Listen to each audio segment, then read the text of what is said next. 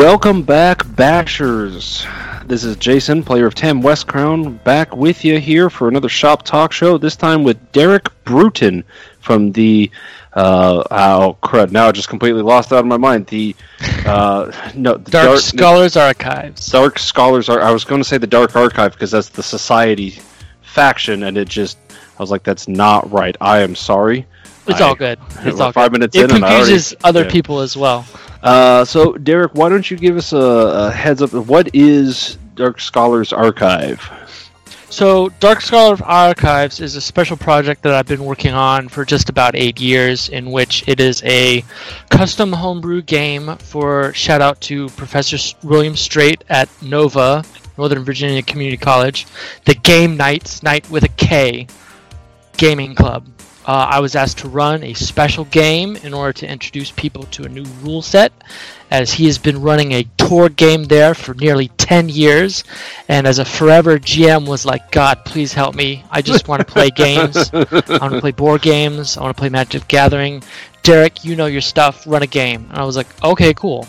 Um, so we started with Group One. That was about seven and a half years ago now.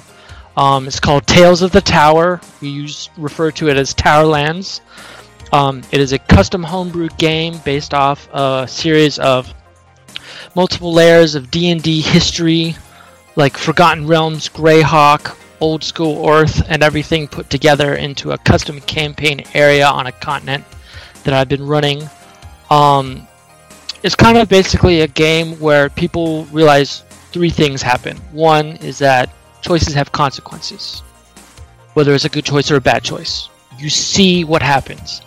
Um, predominantly, that happens where Group One makes a choice, and then Group Two, further down the line, or almost immediately, see what the consequence of that choice is. Two, um, the world of Golarion, as Paizo Publishing has put out, has a very meaty, meaty lore, and it can be a bit confusing, and specifically also for new players, a bit problematic to just kind of deep dive in. Um, Tales of the Tower was basically a way of me getting people into the game and then having them see connections of how one thing leads to another, and then they can see the whole word cloud together. Um, the third thing is is that I was hoping to inspire other people to be able to say, "I love this game. I'm not too happy about the system, or I do love this system," and then for them to eventually get the inspiration to go and either run their own game with it within the Pathfinder system, or to run their own game in a system that they wanted to learn. And um, you know, thus far, I can say th- those three goals that I've focused on have been very successful in helping with other players. Um, right now, I am on Group Five. Group Six, unfortunately, was not able to get the uh, gas started that they needed because of COVID. Um, but Group Five, we've adapted. Um, not as much as I would have liked, but we've adapted very well to using Roll20 and to using Discord. And uh, I'm very thankful for some of the open source bots that we've been able to use in being helped to continue the game moving forward. We're hoping to be able to do a video by Twitch, but as I'm sure Jason you've seen earlier, technology is a wonderful and a terrible thing, and is a cruel mistress. Yeah, yeah. We uh, we had a bit of a, few technical issues with uh, lots of lots of buzzing and. Uh, and I'm sure some of you wouldn't complain about not hearing, being able to hear me, but it wouldn't make for a very good interview. So, and for those of you who will be coming at this from uh, another feed, uh, again, I'm Jason from Shield Bash. Shield Bash is an actual play, first edition Pathfinder podcast playing Serpent Skull, and uh, we generally peg ourselves, uh, pitch ourselves, I should say, as six assholes and will. So, that pretty much tells you everything you need to know about our podcast, besides don't let your kids listen. But we have a lot of fun, and you know we're we, we that is our biggest thing is we all play together because we love playing together. Uh, that being said, today on Shop Talk Show, we are going to be talking about alternate rules. Now, I can tell by Derek's shirt here and the number of pin, the specifics of the pins he's got, and he's pretty familiar with Pathfinder. And as we've said, we are a first edition podcast. While I'm just a player in the podcast, I've got my fair share of DMing experience and I know the rules pretty dang well. So Pathfinder is a great set of examples for alternate rules. Words of power instead of spell levels, uh, mythic adventures instead of standard leveling, spell blights, the wounds and vigor systems, crit and fumble cards, and hero points, which you know every other system in the world has hero points. That's not necessarily a big thing. So we're just talking about when and why do you use alternate rules? For me, I, I find them. And my wife and I were talking about the words of power specifically because it's such a such a cool concept. Very, uh, and when it was introduced, you know, Skyrim was still kind of a big deal, so it felt very much like you know the the learning words for your dragon shouts and stuff like that. But it's also just a really good creative way to change around when you're tired of like, okay, the party doesn't have an arcane caster. Do I play sorcerer, wizard, or arcanist? Uh, well, they're all you know. You just look at the rules and you're just like, meh. But what if you got words of power? So it helps the game feel less stale. Now you were talking about running basically uh, homebrew stuff, like a whole homebrew world, which is going to introduce a lot of uh, alternate rules. So, like, what was it that really, besides the the depth of the lore, what was it that really was like, okay, this is why we should have alternate rules for you? I wanted um, the players to be able to realize that things are not all cookie cutter.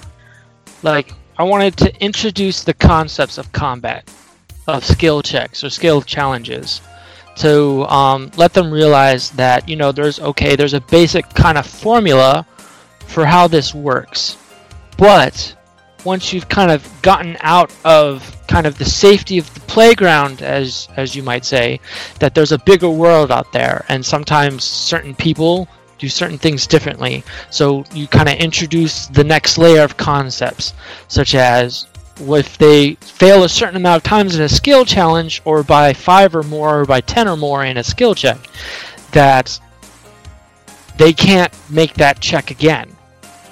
Or that they realize even if I took the time to take a 10 on this, I'm not going to get the benefit of the actual check because I don't have a high enough bonus for it.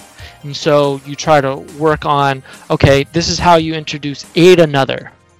Or you do it in combat. Okay, the kobold's going to aid the other kobold to get more AC when he then attacks with a spear on his next turn. Kind of kind of compounding that step by step. I was also looking for I guess the only other way to describe it is a level complexity for myself to be able to help them like see that the rules are there, but the rules are, as the famous line goes, kind of more like guidelines, and you can adapt the way that you want for the group you're playing with, or for your play style, or what your GM style is. Play, uh, I'm, listeners, I'm going to point out that that key phrase there. You can adapt the rules for the group you're playing with. Exactly. Not and just willy nilly, but you know, yeah, make it as a thing for the group just going off that, I wanted to also introduce them to the idea that not everything is going to be as it seems. Because uh, I'm running a secondary game now for some friends of mine who always happen to be GMs. They wanted to be able to play a game that was loosey goosey, let's go crazy. So I was like, okay, let's use some of my Tales of the Tower baseline and they're like yeah let's do that because you've done some crazy things with that derek let's go ahead and do that and i was like okay let's do some third party stuff as well let's look at piecemeal armor let's look at you know armor's damage reduction all these other weird things that we don't normally typically use in a game when we're just playing on the fly and just see how it works for us in this game most of these guys have like five, six, seven, ten years of GM experience, DM experience, but usually it's with a different system. So they're not particularly, you know, connected with all the inner workings or the subtle machinations of Pathfinder as a system on its own.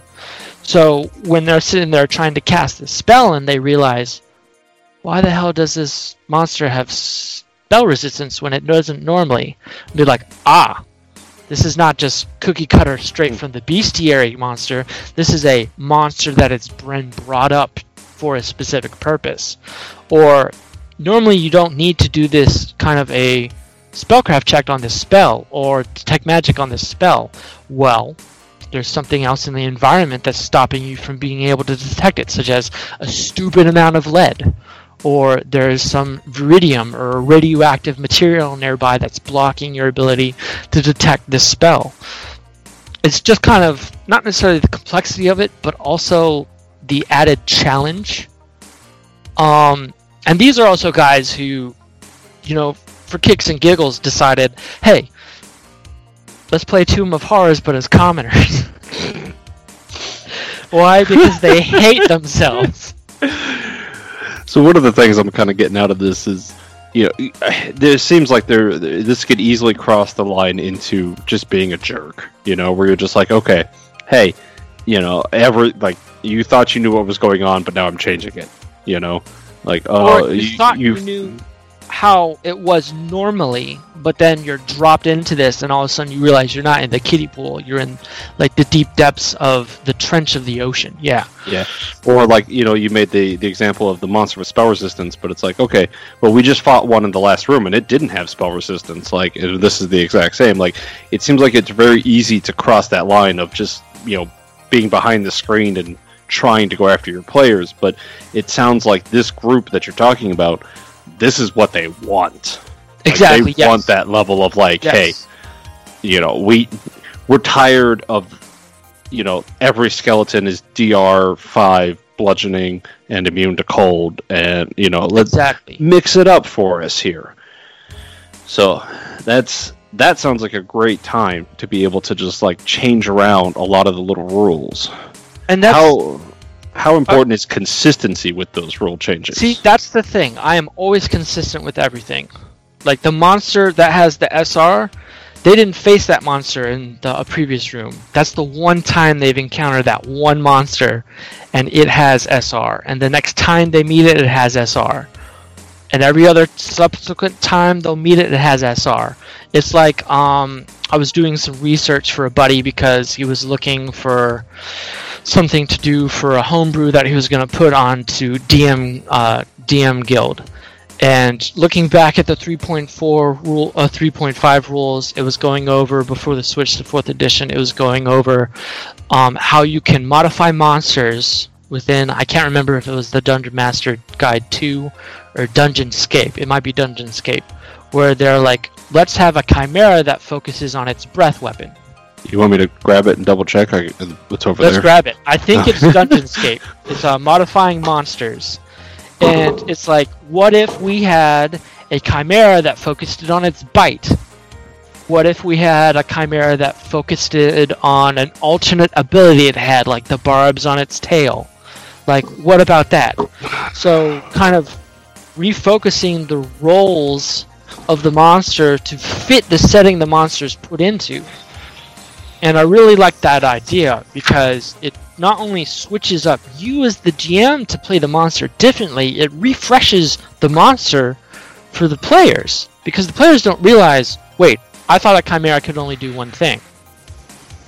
But wait, the Chimera is doing something completely different. Not only is the Chimera smaller because it's a dungeon Chimera, it's using its breath weapon more. It's not flying. It's like using the walls with the acrobatics checks to get behind us.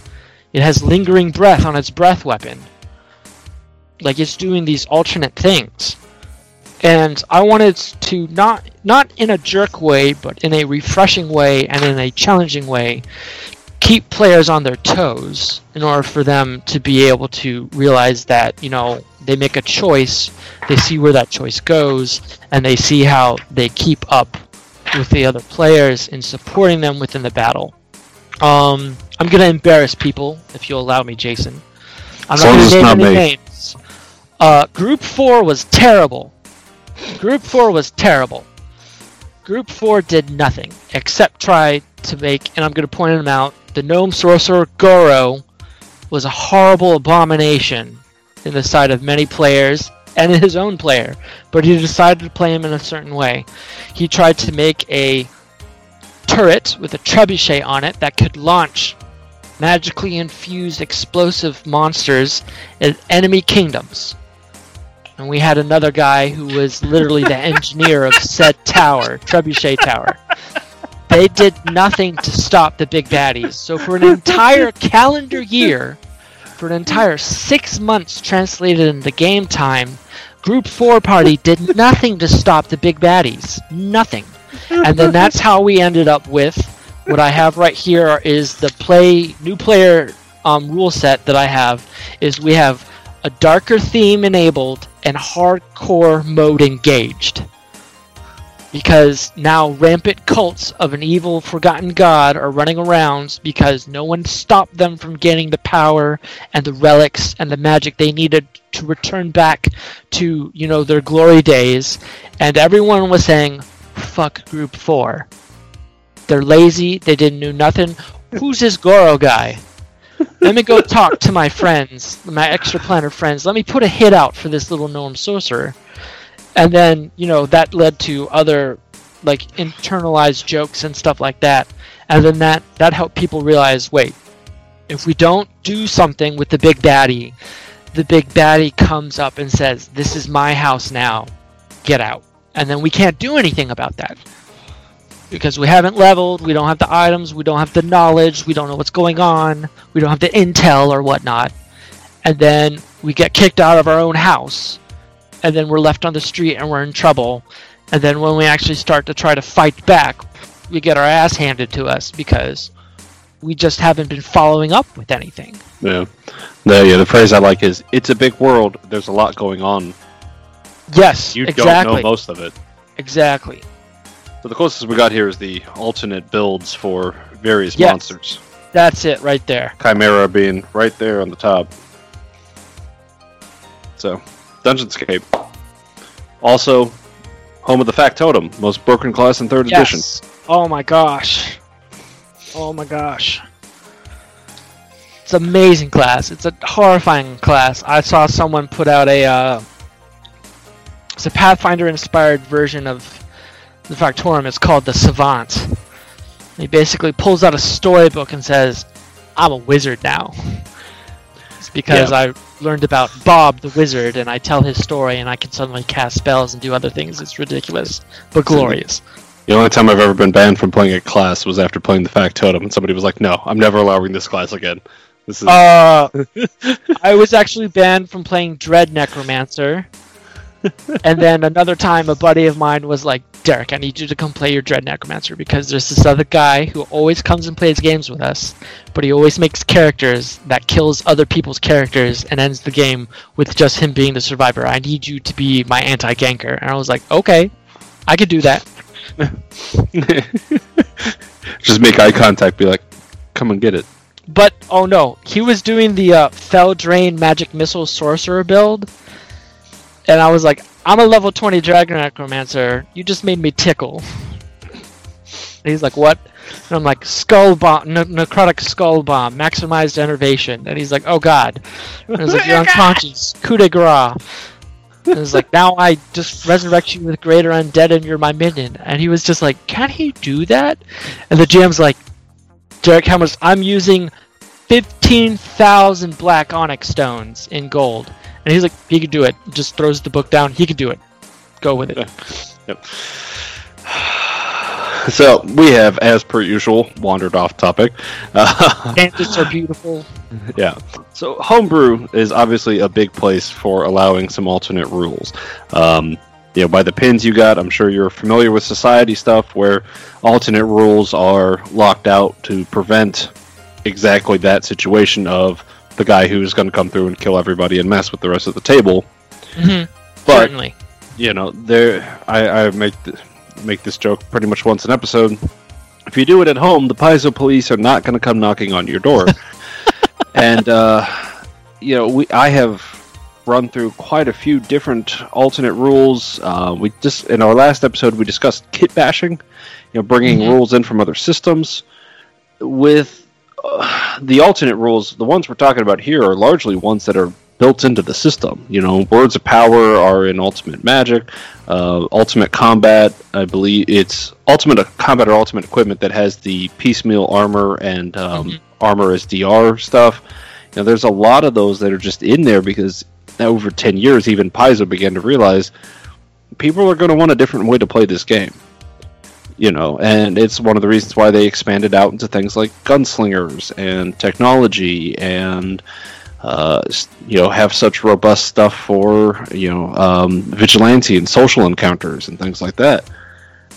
Because it really is about just making sure that a you're it's not just the boringness of like okay you're in this situation just roll a skill check and move on but all you know it's it's all about keeping it fresh making sure that exactly. it's, it's an interesting thing.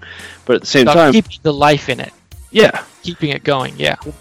Well, one of the the big things about this is like how do you implement them? Because with Pathfinder, there are so many rules. Like there are so many things that are already out there, and I know with our home games. You know, we make no apologies for the fact that we just don't use some of the rules because it's just that much more complicated how do you guys decide which ones you are and aren't using? Is it a trial and error thing, or do you just you try to use as many as possible, or is it mostly just like you know you look it up as needed? So with Tales of the Tower, um, predominantly in this high-end playstyle campaign setup, we use very specific rules to help with the character and the player experience. And it's been through trial and error, to be quite honest with you, Jason. It's been when I've introduced a rule and we've used it for a certain playtime, and then people realize we do like it or we don't like it, and then we keep it in or we kick it out, and then we move on to another one. Um, predominantly, I try to read the table to be able to see how not only is the how the character handling it, but also how the player is handling. Because the character can handle it well, but the player can be very confused. It's like I don't understand how this rule is working in this particular instance, or I understand how the rule works. I'm just not at all like I just don't like it, or I don't see the purpose in us using it in the game, in this campaign setting. And predominantly, you through the trial and error, you find out specifically really fast certain things do work, really fast certain things don't.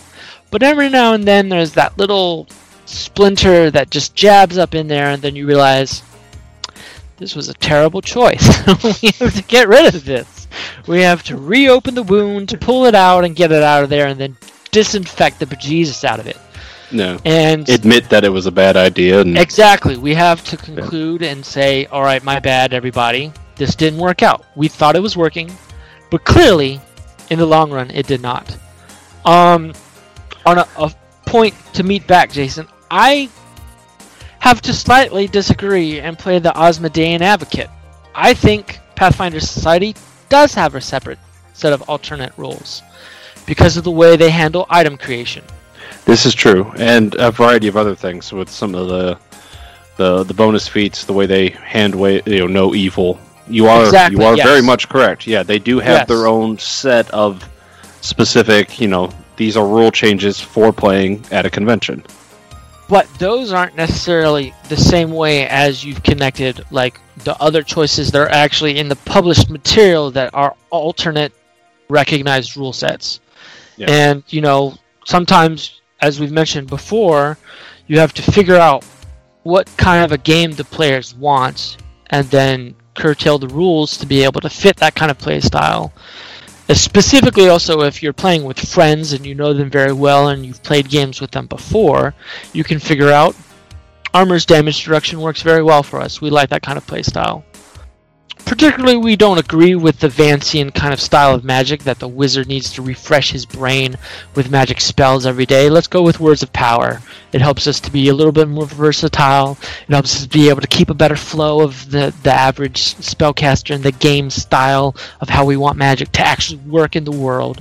And let's go forward with that. And then everyone can agree, okay, cool, yeah, we like that idea. And then you just go with it. Yeah how much like how much discussion do you have before introducing a new rule with your with your players? I'm going to say something that I'm pretty sure some people may agree with and some people don't. I believe very much in the session zero. Oh, Huge advocate, personally. Very big advocate. Whether it's starting for a brand new campaign or it's starting up for a brand new play test of a rule, I believe in session zero. Let's break it down. Let's all sit down at the table before we start the game for 30 minutes. Let's go over what it is, how it works, I give an example in a situation. This is how we're going to introduce this. A quick little 3x5 cheat sheet index card. Hand it out. Okay. Are we good on the example? No? Okay, let's go over it one more time. Alright. From now on, until we decide whether it works or not, this rule is now in the game. And then we start playing from there. Have you ever had a group like just unanimously look at this rule and just say no? Yes. Group three was a group of some of my now seasoned, most veteran players and people who had really the only time they had played Dungeons Dragons or any other type of tabletop RPG game was one time at a convention, and that was like four years ago. So they had they had the idea of how it worked, of what what the flow was when it came to combat or a skill check. But when we were trying to do skill challenges, kind of pseudo Dungeons and Dragons fourth edition, kind of a mix of other things according to um, complete intrigue and all that other stuff, with the um, with the style of skill chases and other things. Um, after it was like three sessions, most of them were like, "We just can't wrap our heads around this." Like we understand that there needs to be a certain level of successes and that, you know, failures are a thing. However, we feel that when we reach the certain level of failures that kind of completely closes off the option for us to continue in this given activity or in this given chase or in this given duel of words or whatever that we just don't like how that interrupts the mental flow of the game. That was that was, I have to say, the most wondrous and brilliant failure that I've ever seen when running an alternate rule system.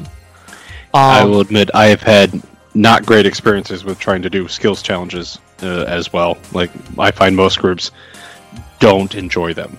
Yes, It's been my personal experience. I I personally think they're fantastic, but I just most people don't. So I have just kind of given up on on having those because they just they don't seem to fit way most people want to play. I also have to like realize that while something in a way may be fun for me and it may be fun for the player, the player doesn't see the benefit of it for their character. And that is usually what interrupts the gameplay. That is what interrupts the game flow. So while we all may agree this is a fun rule, the way that the motivation and other things like that curtail into how the character moves forward with it, it just doesn't work. Piecemeal armor was kind of the same way. Really, I can count on my hands the number of pure martial builds that I've seen within this game. Um, which is as of right now, I'll I'll bring him up because I know I'm gonna send him in this video. and I'm just gonna watch him die inside a little bit. Sobrin is a Jotun Azamarian druid who I can count on my hand how many times he's cast a spell in combat. Other than that, he just hits things with his gargantuan sized, ridiculous sword that he got through planar dealings, through making friends with dwarves, finding a meteorite, and then somehow gaining wings and has a rock animal. I mean, that works for him. That works Yeah. for Sopham's player. I mean, it sounds awesome. It does. Especially when he can't fit into a castle. And then he's got to change sizes. Or when he tries to wild shape into something and he realizes that technically he's a size smaller in the wild shape than he is when he is in his normal form. And he's just like, damn it! I can't be large size yet. Damn it! Him, um, speaking of which, with that player particularly, he didn't like Words of Power. Um, it just didn't speak to him as a player.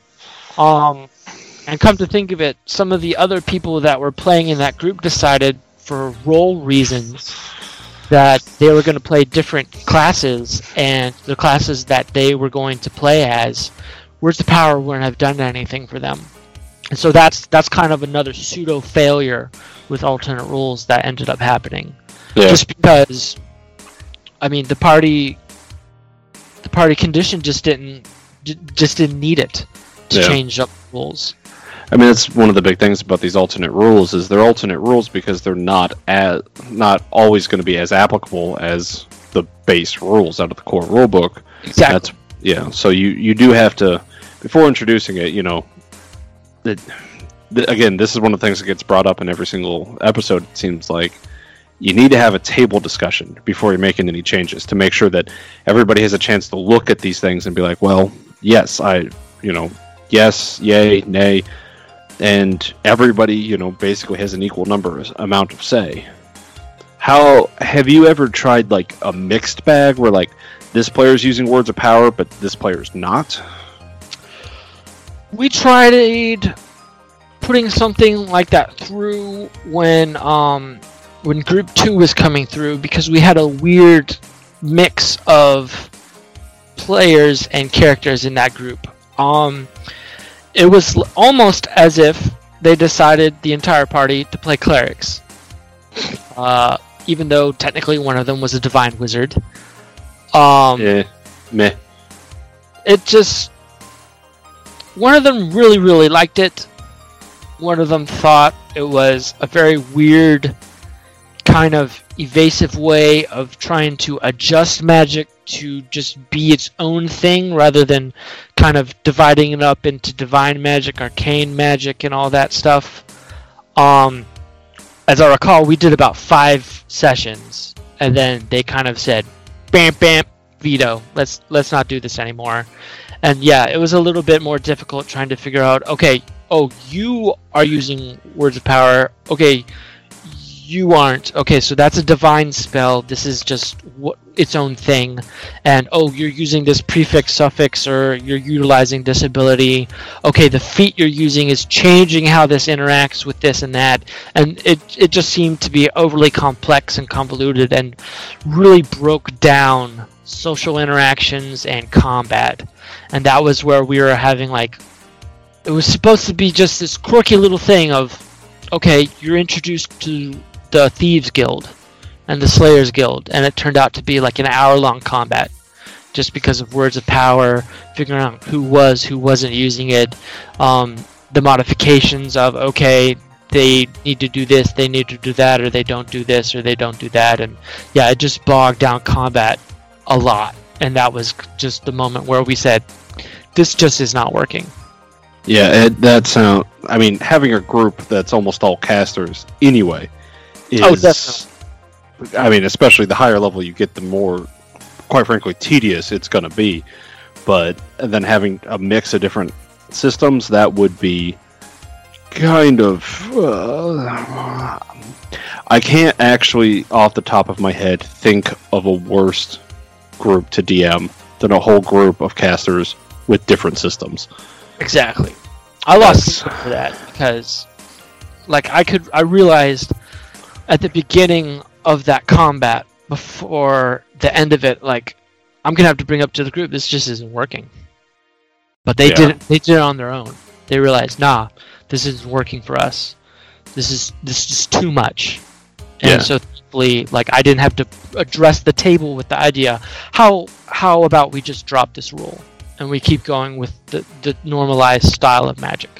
Yeah, I mean, I once spent an hour at a convention for a group to get past a bridge that had collapsed. You know, like it was trapped to triggered to just fall down, and they spent an hour trying to figure out how to pull it back up. And I'd rather sit through that again than to than to go through a round of one of those combats because holy holy crud!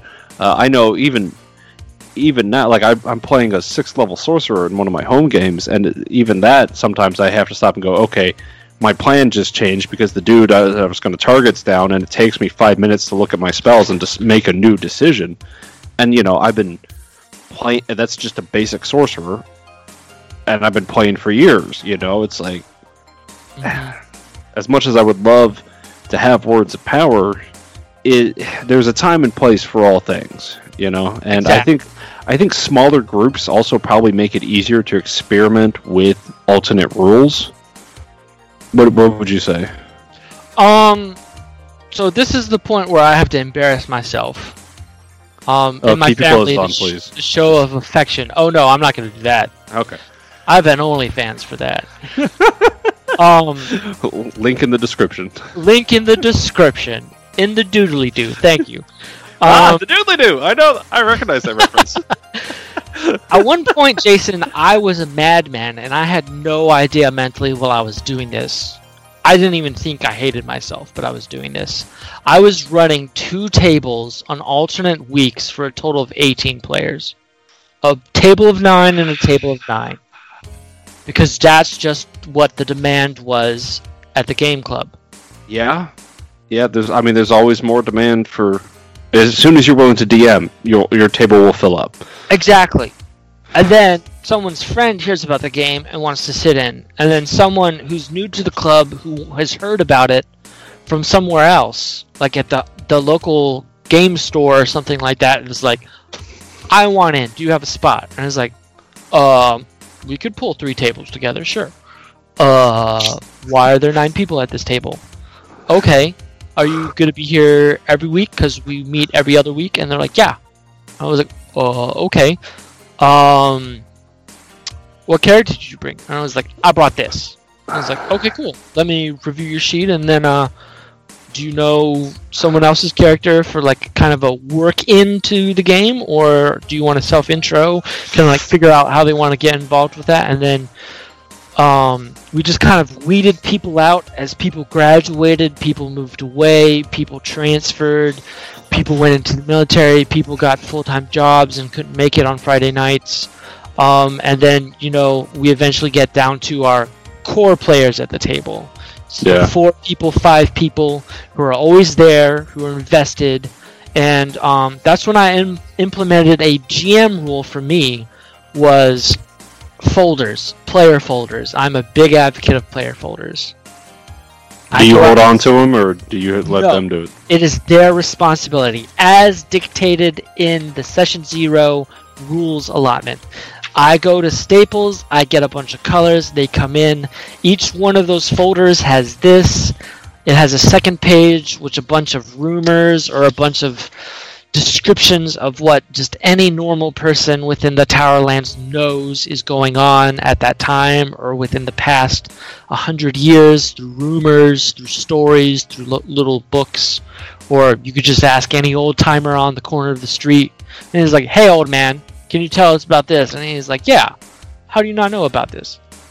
And it has extra blank paper in it. It has a pencil it has index cards for like little notes they could jibble and give to me or give to another player. First come, first serve. You get your pick of your favorite color. Once all the colors are gone, you know you have to go buy your own folder.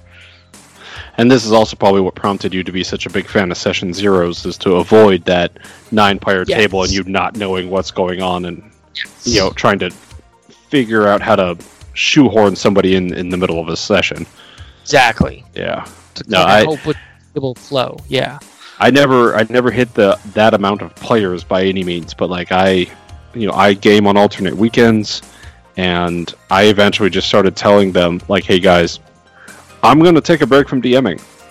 Mm-hmm. You know, like I'm not asking. I'm just like we're going to finish this part of the adventure and I'm done because I was running adventures for both and by play by post games and and and and and and and it just was like this is too much. I can't keep doing all this we luckily, you know, have some pretty solid players like yourself. You know, we've whittled down to the few who are going to show up on a regular basis, and I think the most I ever had at a table was 14 for a one one off, big old combined one off, and that I swore to myself, I'm never, never going above seven again. Never and even again. Then, yep. I try never to go above six because that's that's that's kind of the spot where it's like, okay, uh, combat rounds should last just long enough.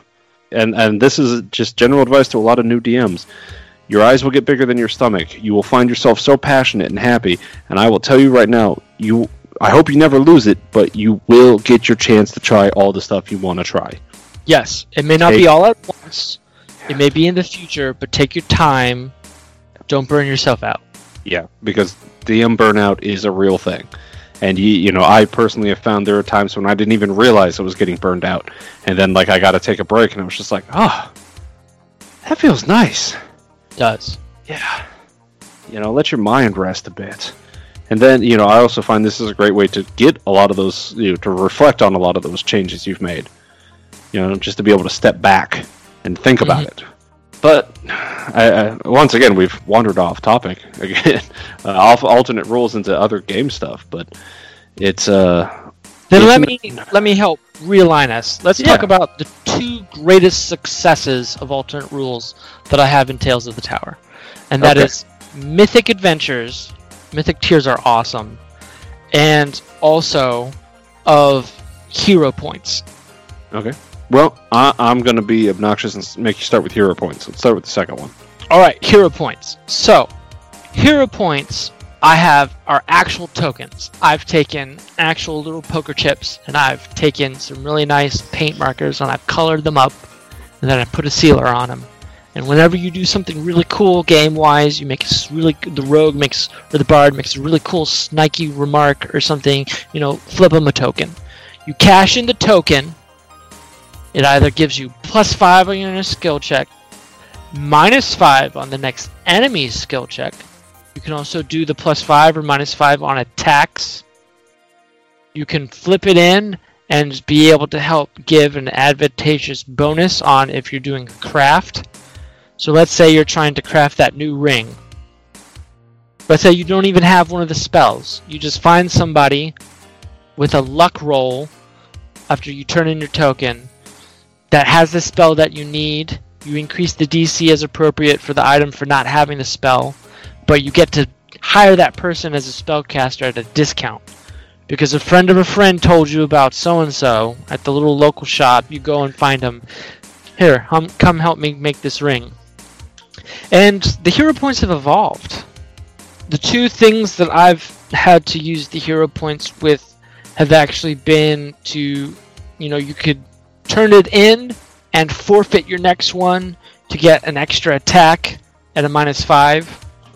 Or you can turn it in and forfeit your next one to be able to get whatever your wisdom bonus is doubled for a will save, or whatever Hmm. your constitution score is doubled for a fortitude save or whatnot. And you know the the way that the players are able to utilize that helps a lot with you know the heroic moments or the inspiring moments that they have when they're in the middle of a combat or they're in the middle of a skill check and you know it helps them to realize I've got this game currency. We're in a boss fight. Oh hell yeah, I'm gonna use this. And it's it's utterly utterly glorious when if I'm gonna embarrass someone else. Kavitka is a catfolk bow slayer. Right now, the way that the player has kitted this character, he can outrange the Leviathan. All 100 of its eye rays, it can outrange it, and he can overcome its damage reduction. Kavitka doesn't need line of sight to shoot, he just pulls out a map and then shoots you. And, you know, it's utterly hilarious because he'll be like, no, I found out this dude's name.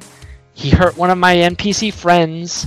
He came to my house. He disrespected me and my cow and my ancestors or whatnot. This dude's dead. Give me the give I me the understood that name. reference too. He's dead. And then, you know, in the middle of the combat, Kavika's player's like, nah, I'm cashing this in. We're going all out full round attack. I'm gonna shoot six arrows into this dude. It's gonna be seven because of multi shot, but oh, this guy's dead. I don't care. And you know, he just cashes in his token, and everyone's like, "Is he doing it? He's doing it." And then he's like, "Okay, Blood Reed, how much HP does he have? Oh, guess what? He's not gonna have any, because the first one on the multi shot is a crit, and the dude just melts like he was shot by a ray gun, and it was glorious. And you know, it turned out that he did something cool after the fact, but he turned in his token for his extra attack at a minus five. So he doesn't get his next hero token. And he's like, I'm totally cool with that. The guy's dead. I wrote out his name off my death list. He's done. He's dust. He's like, I peed on his corpse. He's done.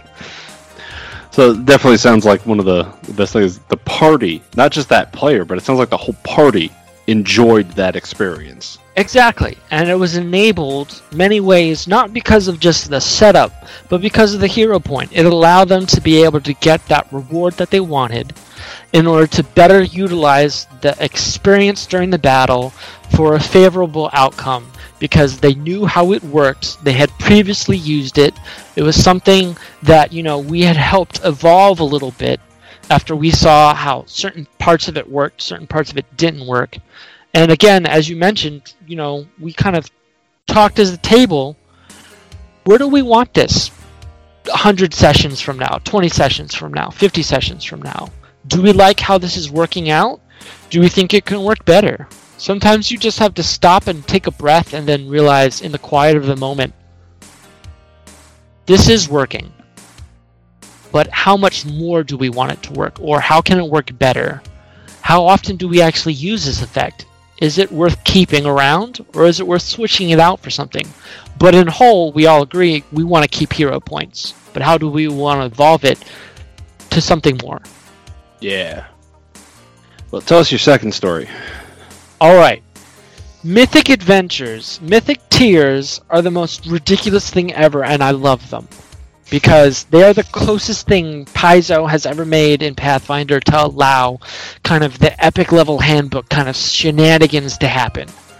I'm going to say it right here, and there's going to be a lot of 3.5 people who agree with me. Dire Charge is stupid. Being able to do a full round attack after a charge is stupid. Yeah. But you have to be 21st level or 20th level to be able to do that. Well, let me just say Mythic Adventures, one mythic tier lets you do that. You can throw a dagger as a trickster that da- overcomes all damage reduction and deals full damage to something. And you can just keep doing it as long as you just cash in your mythic uses. Or hmm. hey, I'm the bard. I want to do. I want to. I want to serenade this person. Get a little bit of a discount. You know. I deserve something nice. I want that robe over there that gives me, you know, a plus two to my diplomacy or something. I don't have the cash for that. I don't have the gold for that. So, uh, let me just roll a diplomacy check. Uh, let me add my D6 to it because of my mythic tier to get a discount. You know, it's ridiculous little things like that. We had a Rimeling Dragon. This is the most ridiculous thing. I I was in the middle of this glorious dumpster fire of a combat, realizing they're actually doing it. Like, I thought they were gonna find like the gimmick thing that I put in there to help kill this dragon, but the rogue's literally just throwing daggers at it, using his mythic ability, overcoming the damage reduction, killing this thing, all by himself. How did we get here? And it was just him using chunk, chunk, chunk, chunk, chunk. Dragon's dead. Dragon's dead. It was supposed to be a diplomacy encounter. It was supposed to be the dragon's angry. You messed with its stuff. It wants reimbursement. It wants you to leave its territory. And you know, next time you do come back, you ask for permission. You give it some gold. You give it maybe an emerald or a jewel or something. And then, you know, it just hits you on the tush on your way out. And you go about your business as friends. But no, they're like, we're going to straight up kill this dude. He's dead. We want his stuff. I think I've heard this story a thousand times in different variations. Like, you, you know, you were supposed thing, yeah. to talk to him, but now he's dead. He, the... Now, now just he's a pin cushion because of the amount of daggers you just loaded up into his chest. I actually immediately thought when you're talking about throwing daggers and bypassing all DR, I'm just like Tarrasque. Yes, which is actually one of the big baddies of my campaign. There's this beautiful meme that I've seen, and I'll have to find it. It shows like a big, glorious snow landscape, and it says, My players just running amuck, doing their own things, not realizing what evil lurks within the depths of the earth. And then it shows this little hole with this polar bear sticking its head out, and it's like the Tarrasque, Bonjour! Sure. How are Bonjour. you doing? Have you ever heard the expression uh, "when the party stalled, in man walks, in walks the man with the gun"? Yes. Yes. It, I've, it's I've that. In, in walks the man with the cocked gun. You have that, but You know, it's just when things go too off the rails and you can't get, you know, instead of having bumpers, sometimes it's just a big monster that, you know, it's like, no, you don't go that way because that's what lives over here. Exactly. And it's just waving at you on the other side of the fence. Yeah. yeah. Glorious. Yep. Oh. I, I, can't count the number of times I've had players be like, well, we want to go do this thing. I'm like, okay, but this is what's there. I'm not going to stop you, but. And that's when I say, what happens is not my fault. It's yeah. your choice. What happens as a consequence of that choice is not my fault. Yeah, I'm making you aware of what you're doing, and now it's your choice. How often have you had players suggest alternate rules that, you know, uh, to, to add into the game or to try out? That's only happened two times, to be honest with you, Jason. Um, the first time was one of my he's not with he's not been with the group for several years, but he was one of my most senior players at the time when group one and two were playing. Um, a good buddy of mine, we've been playing games for a decade back with the original third edition 3.5 edition. He suggested the idea of crit and fumble cards, but that we would write, like the group would write. Yeah. And you know, I can I can see how in some things, like I know there is another podcast um, network that does that. That works very well because it's part of their Patreon subscription, and I can see that being very successful. But with our group, yeah, and if you know what they're talking about, you know that some of the people on that network hate those things. Oh, they hate them, but they have so much fun, yeah. especially when it's an enemy named character, and they're like, "Yes, die, just suck it and die." For us, it didn't work out because it didn't translate well into the game. So we would go off of the card, and the problem was, and um, so the way crits work in Pathfinder is very strange. If you have a two times crit and you have a three times crit, it doesn't exactly translate well to one another because of the way that the math escalation works. The same thing also with dice progression. There's a whole chart that I've had to, you know, put up as some sort of mantra scroll on my wall to help me to get over the idea of, okay, no, 2d6 does not translate to this going down a step. It translates as this going down a step because it's technically half a step. Or this is not how it translates going up a step and this because it's a half step, but then it's also another half step on a different part of the chart because of the size of the creature. The convoluted mathematic equations that happen with it sometimes is the downfall. Yeah. So we would be sitting there in the middle of combat and it'd be like, this is a times three crit that does double damage. Or if it's on a monster that isn't capable of taking precision damage, then it does exploding die. And it's kind of like, we've spent 15 minutes, 10 minutes trying to figure out how this works well right now in the middle of combat. That's 10 minutes, 15 minutes of the game that we're not going to get back because we've been trying to, you know, use a Rosetta Stone to translate this card. Um, the other one was a honor system, but it was a different honor system. And I have to say that this is one of my regrets as a GM, Jason. This is one of the moments where I have to actually take own what happened. Um, we were trying to use a different honor system based off an older set of the rules from the 3.5 third edition days, trying to translate it into Pathfinder to meet our needs. And I just did not take the time to research better that um, in the book campaign settings, Land of the Linnorm Kings, there is an honor and reputation rule set specifically designed to be able to either use in that specific area of Golarion or to be utilized elsewhere. Yeah. I had not realized that book had been published around the time that we were trying to figure that rule out. And so, you know, I've since then implemented it into the setting to help characters who follow that kind of alignment set. But at that time, I honestly have to say that unfortunately, because we weren't able to come up with something, that I lost a good player to that because of my failing of being able to assist with the translation into the set of Well, rules that that we had going. And you know, that is unfortunate and you don't always get victories. Like we have to remember, we don't always get victories. And sometimes life happens. Like one of my friends had a baby. One of my other friends got a better job, but it required him to fly halfway around the world because he travels like 70% of the time from his job. And he's not always capable of getting an internet connection either through his, you know, satellite system or through the local area he's working when he's not at the office. He doesn't have internet connection and, you know, we we have to realize that some things work, some things don't in the game. Sometimes that happens in real life. And you know, we want to keep those victories with us, but sometimes you know we also have to realize that we've got to let stuff go. We've got to, Oh yeah. yeah, Yeah, I mean, I've had I've been through so many different players at my table.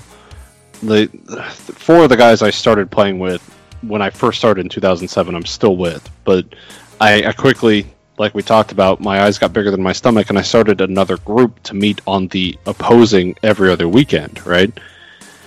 I think we've had two dozen people come through that group in Okay, yeah. seven or eight years. Like it's just, you know, like you said, some people, you know, have kids, get married, move, get better jobs, or all of the above, all at the same time. It seems like, and they're just, you know, as fun as it is to play with some people, sometimes they they drop, and sometimes, like we had one person, they just didn't want to play Pathfinder anymore. You know, they wanted to play like White Wolf games and Palladium games and you know Vampire and stuff like that. The rest, like the rest of the group, just didn't. So we parted on good terms, but it was still a, a parting of ways. I mean, at the end of the day, I know we're we're getting off topic again. At the end of the day, the game is a social game. For all that you know, it was originally stereotyped as the you know the outcasts and the nerds and everything like that. You don't play this game by yourself. You play it with everybody else, and exactly. everything you know is about that group dynamic. Without a good group dynamic, you just you don't have have a game. Go That's ahead. actually what I have in the rule set right here. It says that this is a high-end play style campaign. That means that the following when it comes to combat and such: no throwing the battles. There are real consequences for your in-game decisions. You must learn to roll with it and or recover from it. As a level 10 player, starting level 10 player, you will be facing some mid to high level monsters. You need to communicate with your teammates in regards to how you deal with them. This is a team slash co-op game. Help each other push through, and when you do, you will triumph. And sometimes that doesn't always exactly translates to you beat the monster yeah, and people have to realize that. Um, I'm going to mention something, and I know it's going to be a controversy, and I don't know what your personal feelings are. Um, oh, I hate it. I just I hate it. Jason. You hate it, okay? Yeah. Uh, I've seen a lot at the time within the last couple of years about the Mercer effect Oh, and the or over glorifying of certain things. But I would like to point out something because we've been talking about this this whole time. Is he knows his players because they've been playing for ages. oh yeah, He knows them. They know each other. They communicate on a fundamental level more than just some group of random players starting to get together. They've started sitting at the table and they've started to figure out what works for them for what doesn't. They've been playing for ages. What once started out as a kind of birthday surprise for someone has turned into this huge other thing. And that's kind of also what happened with my game is I was simply asked by someone who I I greatly appreciate as a mentor and someone who really helped me to realize not only some of the professional achievements that I could make as a person and in work, but also, you know, overcome certain anxieties or instabilities mentally, physically, emotionally that challenged me that Professor Straight helped me overcome in being able to establish this game.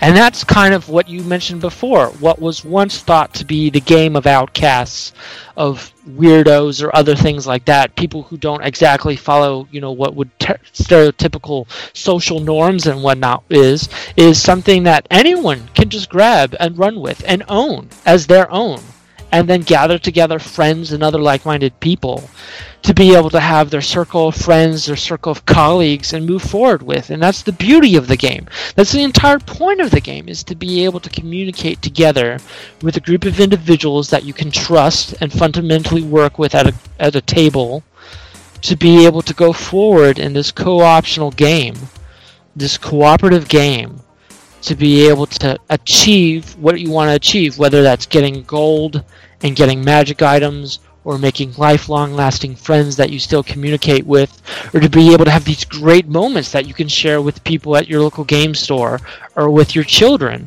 or you could turn into a book or into a podcast, or for you to inspire you to be able to write a campaign setting book or to write a play or something. And that's the entire point of the game is to have fun, to be able to establish what you and the others at the table want and move forward in that goal. And sometimes, honestly, people just miss the mark. They don't understand what the point is. They don't understand what the collective mindset is. And when they fail, they think it's because everyone was at fault when they realize they didn't establish what the goal was. Or they didn't Setting see how to expectations. get to the goal. Exactly. Setting the expectations, setting the idea of this is how we want to move forward. How do we get there? What Yeah. what is the journey that gets us there? Okay, wait, we're on the journey. This didn't work. Let's change course. Let's get back on course and get there again. There's one last thing that I'd like to point out, if oh I yeah, may. shoot. Horror rules. Uh, yeah. Group four really fucked up, real bad. Like all of those players' names are cursed under breath at the tables by Group five and by every other group because they've seen how the consequences has completely changed the game style. We follow with corruption, depravity, insanity, dementia, and strange weather conditions. You can be in the middle of the plains and it starts snowing, and it's a desert plains. You can Yeah. be in the middle of the mountains and it starts raining frogs. You could open up a jar, get hit by some weird chemical compound that turned into a drug, and next thing you know, the character's howling at the moon. Next thing you know, you saw Cthulhian horror in game, and your wisdom score is dropped because you didn't meet the role. I love those rules. Horror Adventure is an underrated book, in my opinion. Yeah, uh, I'll, I'm gonna, as you said, uh, Asmodean's advocate. I Mhm. hate the horror rules. I hate the very concept of them because I hate anything that takes away control of my character. Like, yes, I that's that's what you fight against, right? yeah. Yeah, exactly. So there there have been times where we've discussed that as a group, like playing the. I'm like, I don't. Like I, you guys can play. It's reached the point where I'm like, you guys can play it if you want. I just will not attend those sessions because I do not want that. Like I vehemently don't. And my group has been very gracious and chosen not to play those because I I just have such a strong aversion to it. As a player, I do not like how they've instilled some of those rules as how it affects your character, specifically the corruption route. I think it's cool that it helps you unlock certain things, but the way that it affects your character in retching control away from you as certain things happen, I I as a player do not like that. So when I like you, when I play and I find out they're running those rules, I usually have to drop out of the group or say, let's try something else. But as a GM, specifically with this group of players, specifically group five, they're into it because they've seen, you know, what has happened because they've been on the living end of the consequences of the previous group, group four. So they've seen what happens when the big baddie gets the powerful artifact that allows them to start doing terrible scrying mind attacks and other stuff like that. They've seen what happens when they're able to get a portal to Carcosa open and start letting, you know, terrible, horrible Byakhee and other stuff through in order to attack the attack their enemies, but then it ends up attacking one of the local villages and then someone gets infected with, you know, knowledge of the yellow sign and then starts talking about the pallid prince or the amber sovereign or the yellow king and whatnot. It's just this beautiful thing and they love it. They think it's horrifying and adorable and you know i honestly have to think sometimes i have to question what their mentality is at the table versus when they're you know at home doing their own thing playing a video game or reading a book more power to them. Uh, so, but uh, you know that does just kind of reiterate the point where it's even though you as the DM don't like it because they as the players enjoy it. Like you're making that compromise between exactly know, basically what the majority at the table wants. Because again, listeners, it sounds like we're I'm, I'm beating a dead horse at this, but communication, you know, the is key at at the tables because it is everybody's game. You want a level of communication, transparency, and agreement between everyone at the table. And yep. that is what helps set up the table for success. Yep. Uh, we won't. I won't rehash some of the stories from previous episodes, but you know, there there have been some some good times with this and some not great times with this. But I can leave you at this. This conversation has been a great time. Uh, the outline I sent at the beginning of this was a little bit sparser than some of the others, but we have managed to fill our time, our hour, superbly. Great insights, and I love talking to you. Do you have any closing thoughts for us? I just like to say I, I, appreciate this reach out and collaboration, Jason. Especially also, I'm looking to add Shield Bash to my podcast repertoire. Um, I just want to give a shout out that if you're curious about the games, whether it be Pathfinder, whether it be Dungeons and Dragons 5th edition, whether it be anything, maybe one of the older systems, you know, there are resources online. There are individuals that would be more than happy to assist you. You know, reach out to people, ask questions, find out what works for you. Maybe I do want to run Dungeon Dragons 4th edition. Maybe I don't. Maybe I want to go old school, and for some reason I just like the idea of THAC0, and it gives me warm, tingly feelings in the cockles of my heart. You know, just go with it. Make the choice. Decide to find out try a game or two, try a session or two. If it feels good, keep playing. Find out if you want to run a game. And then go with that. You never know until you've tried. And that is truly the idea of the success behind the hobby is being able to find out what works for you, what works for your table if you're running or if you eventually run and then going forward with that because momentum is what helps this hobby. I mean, Paizo was originally a publishing company that Wizards of the Coast used for its Dragon and Dungeon magazines.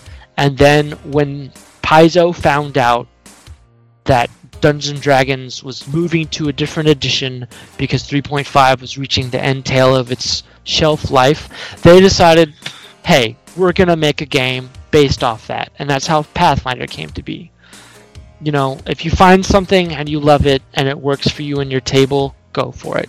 You never know until you try, so go out and try. And those are just those were the words that I'd like to leave with. And again, shout out, thank you, Jason, so much. Um, I look forward to future collaborations.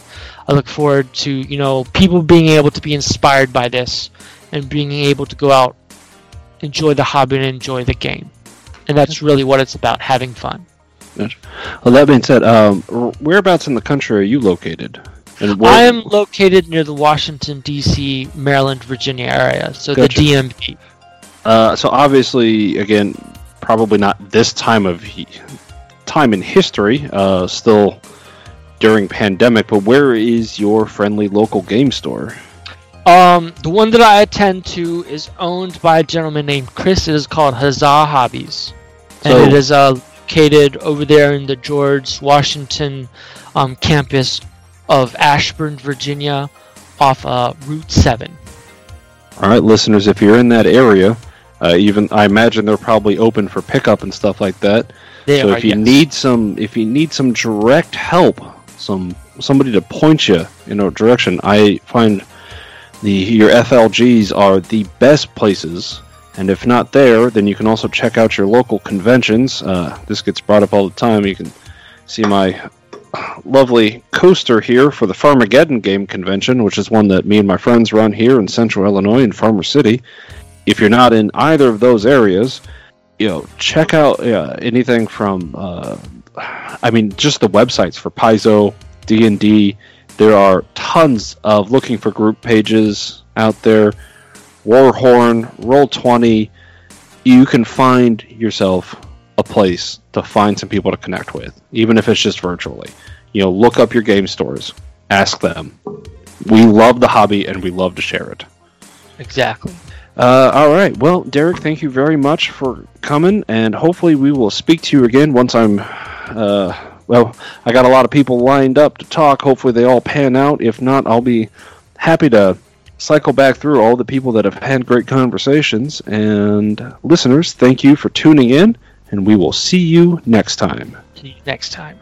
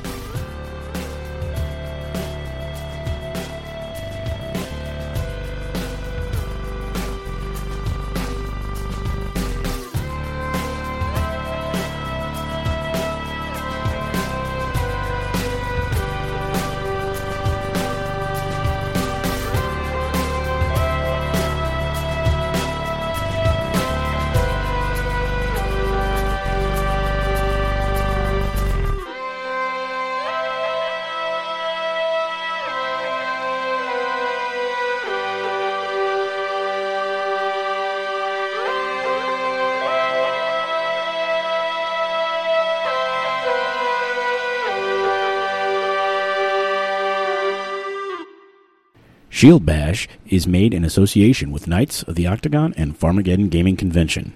Find us online at shieldbash.net, on Facebook at Shield Bash, on Twitter at Bash Shield, and on YouTube at Shield Bash. Music by Lee Rosevere. Serpent Skull and Pathfinder are the property of Paizo Publishing Incorporated. Leave a comment on iTunes for a chance to hear us read it out on the podcast. Questions and comments can be sent to shieldbashpodcast at gmail.com.